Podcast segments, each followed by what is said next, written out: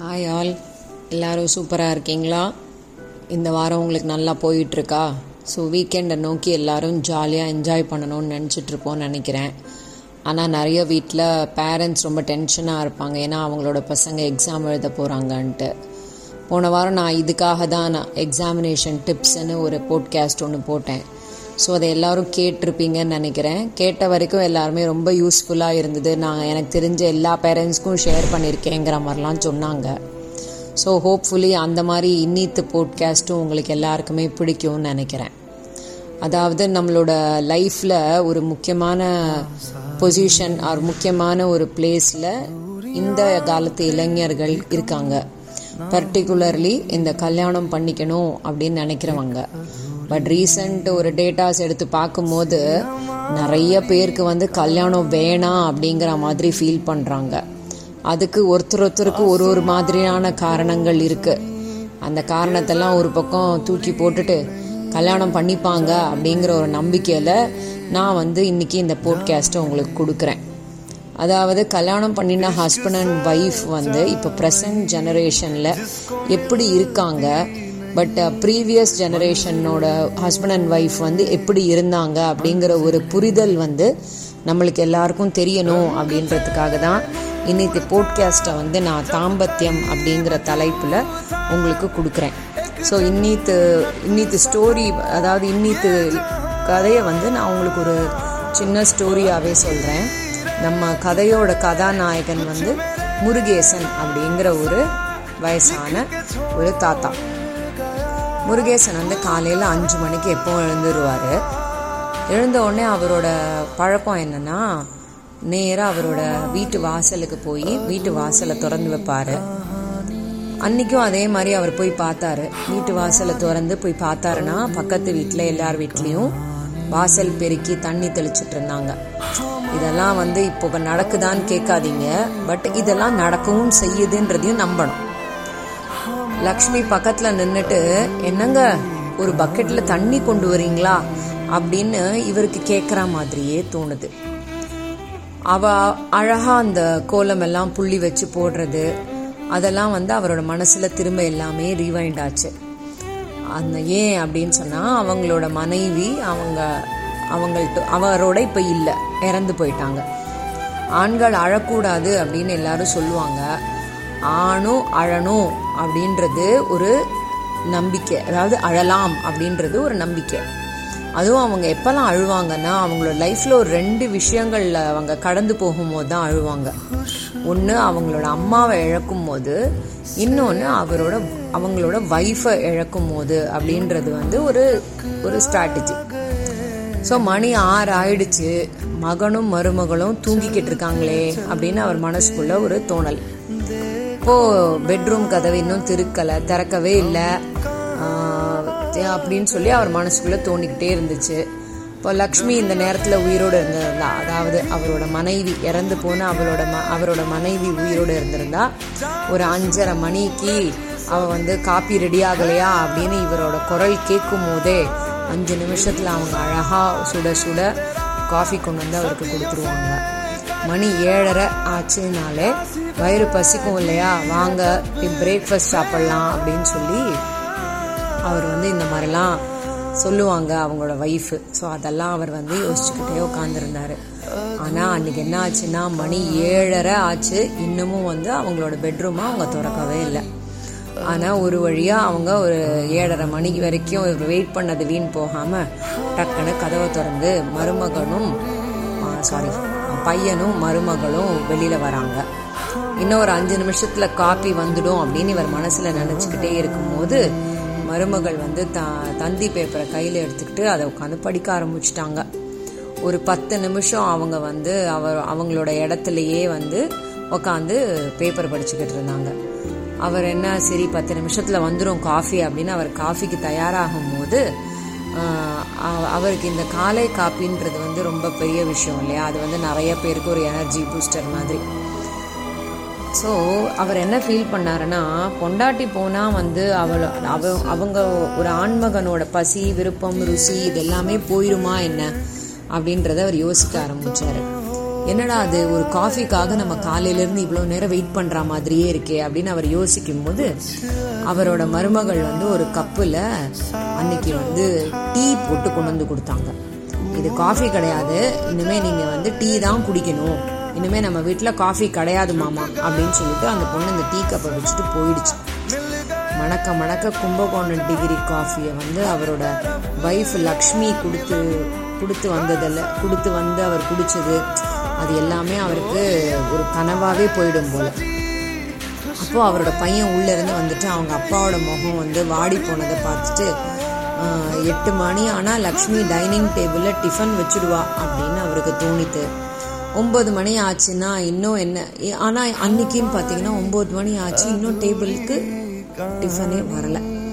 சிறிது நேரத்தில் மருமகள் வந்து மாமா இனிமே பிரேக்ஃபாஸ்ட்டு லஞ்ச் எல்லாம் தனித்தனியாக பண்ண முடியாது மாமா. பிரஞ்சா நம்ம பதினொன்றரை மணிக்கு லஞ்சே சாப்பிட்டுடலாம். அப்படின்னு சொல்லி அவரோட எழுபத்தெட்டு வருஷமான அந்த பிரேக்ஃபாஸ்ட் பழக்கத்தை அன்னியோட ஒரு எண்டு கார்டு போட்டு விட்டாங்க. இரண்டாவது அந்த டைம் அவர் திரும்பியும் அவரோட முகம் வாடி போயிடுச்சு. இது ரெண்டாவது தடவையும் அவரோட பையன் வந்து பார்த்துட்டாங்க. அடுத்தது லஞ்சும் பிரஞ்சு முடிஞ்சிருச்சு. அதுக்கப்புறம் நைட்டோட டின்னர் இரவு டின்னருக்கு லக்ஷ்மி வந்து விதவிதமா பண்ணுவா சுட சுட பண்ணுவா அப்படின்லாம் அவருக்கு மனசுல ஆசை ஆசையா இருந்தது. வேலைக்கு போகும் மகனும் மருமகளும் இரவு தான் ரசிச்சா சா- ரசிச்சு சாப்பிடுவாங்கன்னு சொல்லிட்டு அந்த லக்ஷ்மி வந்து அவங்களுக்கு என்னெல்லாம் பண்ணணும் அப்படின்னு யோசிச்சு யோசிச்சு அவங்க நைட்டு டின்னர்லாம் ரெடி பண்ணுவாங்க. ஆனால் இன்றைக்கி இன்னைக்கு இவங்க மருமக வந்து நைட்டு டின்னருக்கு என்ன செய்ய போகிறாங்க அப்படின்னு அவர் யோசிச்சுக்கிட்டே இருக்கும் போதே ஆஹ் போகும்போது அந்த நார்த் இந்தியன் கடையில இருந்து பத்து சப்பாத்தி வாங்கிக்கங்க. தால் தருவோம் அதை தொட்டுக்கொள்ள. நைட்டுக்கு நாம் அதை சாப்பிட்டுடலாம். அப்படின்னு சொல்லி அவரோட மருமகள் வந்து மகன் கிட்ட பேசினது அவருக்கு கேட்டுருச்சு. மகன் மூன்றாவது முறையா மறுபடியும் அவங்க அப்பாவை பார்த்தாரு. அப்பாவோட அப்பா வந்து ரொம்ப சோகமா இருந்துட்டாரு. ஆனா அவரால் அவரோட அந்த சோகத்தையும் காட்ட முடியல அவரோட கோவத்தையும் காட்ட முடியல. அப்பா நான் கடைத்தெருவுக்கு போகிறேன் போறேன். நீங்க என் கூட வரீங்களா? அப்படின்னு சொல்லி பையன் வந்து அவங்க அப்பாவை கேட்கிறார் இவருக்கு பையன் வந்து தன்னோட ஏதோ பேசணும்னு நினைக்கிறான் அப்படின்றது அவருக்கு தெரிஞ்சிருச்சு. அதனால கோவில் அருகே நான் சரிப்பா வரேன் அப்படின்னு சொல்லி கிளம்பி போறாங்க ரெண்டு பேரும். பக்கத்துல இருக்கிற கோவில் பக்கத்தில் பக்கத்துல போய் போனாங்க அந்த கோவிலுக்கு. போன உடனே அந்த கோவில்ல போய் ரெண்டு பேரும் உட்காந்துட்டாங்க சொல்லுப்பா அப்படின்னு சொல்லி அவர் அவர் பையன்கிட்ட கேட்குறாரு காலையிலேருந்து காலையில இருந்து உங்க முகத்தை பாக்குறேன்ப்பா. அதுல ரொம்ப வலிதான்ப்பா தெரியுது. எனக்கு புரியுதுப்பா அது எல்லாமே. அம்மா போய் பதினாறு நாள் தான் ஆச்சு. அதுக்குள்ள உங்க வாய்க்கு வந்து ருசியா சமைச்சு போட கூட என்னால முடியலப்பா. அதை கொடுக்க கூட முடியலப்பா. அந்த அவன் அம்மா சமைச்சு கொடுத்த ருசி எல்லாம் அம்மாவோடயே போயிடுச்சு போலப்பா. நீங்க அம்மாவை கல்யாணம் பண்ணி கூட்டிட்டு வரும்போது அம்மாவுக்கு பதினெட்டு வயசு உங்களுக்கு இருபத்தி மூணு வயசு அப்படின்னு நீங்க சொல்லி கேள்விப்பட்டிருக்கேன். திருமணத்துக்கு முன்ன ஒருவரை ஒருவர் பார்த்து கொண்டது கூட இல்லை. இருந்தும் உங்கள் இருவருக்கும் இடையே அவ்வளோ அருமையான ஒரு புரிதல் இருந்ததுப்பா. அதனால அம்மா ஒரு ஒரு விஷயத்துலேயும் நீங்கள் சொன்னீங்க நெ- நினைக்கிறதுக்கு முன்னாடியே ம- அம்மா வந்து அதை அழகாக வந்து உங்களோட முகத்தை பார்த்தே உங்களோட அந்த எக்ஸ்பிரஷனை பார்த்தே பூர்த்தி செஞ்சுட்டாங்க. அப்படி பண்ணின அம்மாவை கூட நீங்கள் நான் உன் கணவன் எப்போதும் நான் சொல்வதை தான் நீ செய்யணுங்கிற மாதிரி விரட்டுவீங்க. அப்படி நீங்கள் விரட்டினா கூட அம்மா உங்கள் வார்த்தைக்கு மதிப்பு கொடுத்து உங்கள் சந்தோஷம் தான் அவங்க சந்தோஷம்னு வாழ்ந்தாங்கப்பா. நீங்க அம்மாவை திட்டியது போல இத்தனை வருஷ தாம்பத்தில் தாம்பத்தியத்துல நான் ஒரு முறை கூட திட்டியிருக்கேனா என்னோடய என்னோட ஒய்ஃபை என் திருமண உறவு அப்படி திட்டி இருந்தாலும் என் திருமண உறவு அன்றோட முடிஞ்சு போயிருக்கும்பா. உங்கள உங்களோடது ரொம்ப அழகான தாம்பத்தியம்னு எனக்கு புரியுது. ஈகோ அலட்டல் எதிர்ப்பு எதிர்பார்ப்பு எதுவுமே இல்லாத ஒரு அருமையான அண்டர்ஸ்டாண்டிங்காக இருந்துச்சுப்பா நீங்களும் உங்கள் அம்மாவும் வாழ்ந்த வாழ்க்கை. இப்போ நானும் மருமகளும் கல்யாணங்கிற பேர்ல ஒரு பந்தத்துல இணைஞ்சிருக்கோம். என்னை பொறுத்தவரை அம்மி மிதிச்சு அருந்ததி பார்த்து நான் உன்னை கடைசி வரை காப்பாற்றுவேன் அப்படின்னு சொல்லறதெல்லாம் வந்து இப்போ சரி வராதுன்னு நினைக்கிறேன்ப்பா. உன்னை விட்டு எந்த ஜென்மத்திலையும் பிரிய மாட்டேன் என்ன அப்படின்னு எந்த சொல் எந்த பொண்ணும் இப்போ சொல்றது இல்லைப்பா ஆனால் அதுதான் உண்மையான திருமணத்தின் புரிதல். ஆனா எங்க திருமணம் அப்படி இல்லப்பா. விடிந்து எழுந்தால் எங்களுக்குள்ள ஒரே ஈகோ கிளாஷ் ஒரு லட்சம் சம்பளம் வாங்கும் அவள் இவனுக்கு என்ன நான் அடிமையான்னு நினைச்சுக்கிட்டு இருக்கான் சம்பாதிக்கிற திமிருடன் இவ பேசுறா பாத்தியான்னு என்னோட விரு என்னோட நினைப்பும் அதுக்கு மேல ஜாஸ்தியா இருக்கு. கல்யாணமான இந்த இருபத்தஞ்சு வருஷத்துல அந்த விஷயங்கள் துளி கூட மாறலப்பா. நாங்க எங்கள் வாழ்க்கையில டெய்லி கத்தி மேலே தான் நடந்துகிட்டு இருக்கோம். எனக்கு வயசு ஐம்பத்தஞ்சு ஆயிடுச்சு அவளுக்கு ஐம்பது ஆயிடுச்சு. இதற்கு அப்புறம் பிரிவு என்பதெல்லாம் கொஞ்சம் அசிங்கமான விஷயம். அட்லீஸ்ட் உங்க பேரன் வருணுக்காகவாவது நாங்கள் அட்ஜஸ்ட் செய்து தான் போக வேண்டும் போல. அவளிடம் நீங்க போய் கேட்டாலும் அவளும் இதே தான் சொல்லுவாள். எங்கள் தாம்பத்தியம் என்பது உங்களது போல் இல்லப்பா. எனக்கு இருபத்தொம்போது வயசுல திருமணம் அவளுக்கு இருபத்தி நாலு வயசுல. நாங்கள் இருவரும் ஒருவரை ஒருவர் புதிர்ந்து கொண்டு பின் தான் திருமணம் என்று சொல்லி எட்டு மாசம் பழகினோம். அந்த எட்டு மாசத்துல எல்லாமே மேடு ஃபார் ஈச் அதர் மாதிரி தான் இருந்துச்சு. தாலி என்ற மஞ்சள் கயிறை அவள் கழுத்துல கட்டியவுடன் நீ இவள் என்னவள்? இனி என் எ- எந்த முடிவும் அவ்வளவு ஈஸியாக அவளால எடுக்க முடியாது அப்படின்னு நான் நினைச்சேன். நாம தான் அவ வாழ்க்கையில முக்கியமான ஒருவன். என்னை மீறி எதுவும் செய்ய முடியாது என்ற ஆணோட திமிர் இருக்கு. எனக்கு எனக்கும் இருந்துச்சு. ஐயோ இத்தனை டிஃபரன்ஸ் ஆஃப் ஒப்பீனியனா என்ன செய்ய தாலி கட்டி கொண்டேன்? ஏதாவது தவறான முடிவு எடுத்தால் என் பெற்றோரும் சுற்றியுள்ள உறவினர்களுக்கும் பதில் சொல்ல வேண்டும் என்ற பயம் அவளுக்கும். இப்போ சொல்ல போனால் ஒற்றுமையான தாம்பத்தியம் என்னும் ஒரு அழகான நாடகத்தை வந்து நாங்கள் இருவரும் ஊராருக்காக நடிச்சுக்கிட்டு இருக்கோம்ப்பா. இதையே தான் கத்தி மேல நடக்கிற மாதிரின்னு உங்களுக்கு சொன்னேன். இதுதான்ப்பா இன்றைய தாம்பத்தியம். இதை கொஞ்சம் நீங்க புரிஞ்சுக்கணும்ப்பா. உங்களோட பசி ருசி எல்லாமே எங்க அம்மாவோட போச்சுன்றதை நீங்க அக்செப்ட் பண்ணிக்கோங்கப்பா. அதனால நீங்களும் என்ன மாதிரி கிடைக்கிற நேரத்துல என்ன கிடைக்குதோ அதை சாப்பிட்டுட்டு வாழறதுக்கு பழகிக்கோங்கப்பா. அப்படின்னு சொல்லி அந்த பையன் பேசிக்கிட்டே இருக்கான். ஆனால் கடவுள் கொடுத்த வரமான உங்கள் தாம்பத்தியத்தை அசை போட்டு மிச்ச நாட்கள் கழியுங்களப்பா வழியே இல்லை. வா நேரம் ஆகுது போகலாம் அப்படின்னு சொல்லி அந்த பையன் வந்து காலையிலேருந்து அவங்க வீட்டில் நடந்த ஒரு ஒரு இன்சிடெண்ட்டுக்கும் அவங்க அப்பாவுக்கு ஒரு கிளாரிஃபிகேஷன் கொடுத்துக்கிட்டே இருந்தான். அவர் கையை இறுக பற்றி உண்மையிலேயே எங்கள் ஜெனரேஷன் கொடுத்து வைத்தவர்கள் பா அப்படின்னு அப்பா பேச ஆரம்பிக்கிறார்.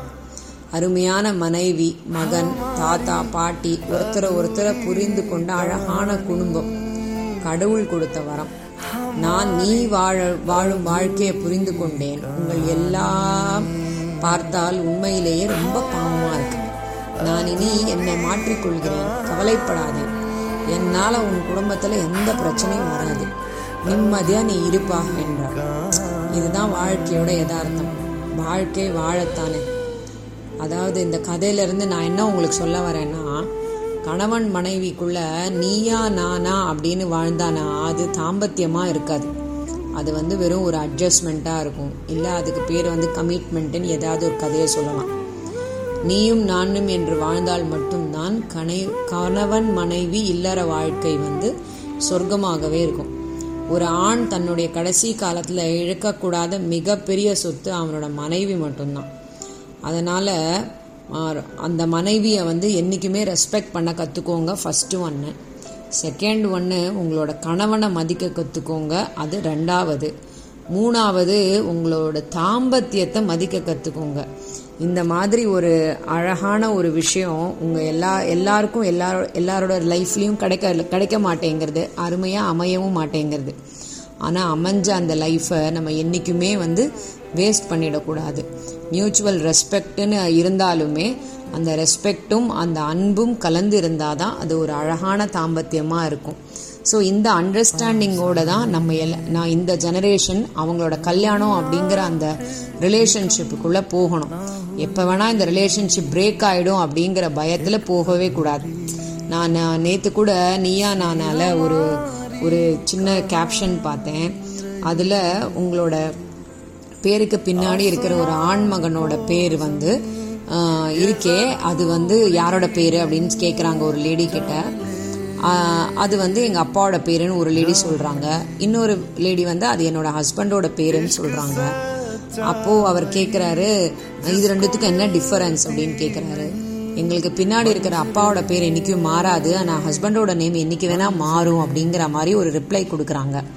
அதை பார்த்து எல்லாரும் சிரிக்கிறாங்க. இது சிரிக்கக்கூடிய விஷயம் கிடையாது சிந்திக்கக்கூடிய விஷயம். லைஃபுங்கிறது வந்து கல்யாணம்னு ஆயிடுச்சுன்னா அது மியூச்சுவல் அண்டர்ஸ்டாண்டிங்கில் அழகாக வளரணுமே தவிர அது வந்து கெட்டு போகக்கூடாது. அதுக்காக உங்கள் ஃபேமிலியில் உங்கள் பேரண்ட்ஸ் வந்து உங்களுக்கு கல்யாணம் பண்ணலன்றதை மட்டும் நீங்கள் எல்லாருமே புரிஞ்சுக்கணும். ஸோ தாம்பத்தியம்ங்கிறது ஒரு சங்கீதம்னு இருக்கணுமே தவிர சம்சாரம்ன்றது மின்சாரமாக மாறிடக்கூடாது. எல்லாரும் நல்லா இருங்க. மீண்டும் அடுத்த வாரம் வேற ஒரு தலைப்போட வரேன். அது வரைக்கும் நல்லா இருப்போம் நல்லா இருப்போம். எல்லாரும் நல்லா இருப்போம். நன்றி.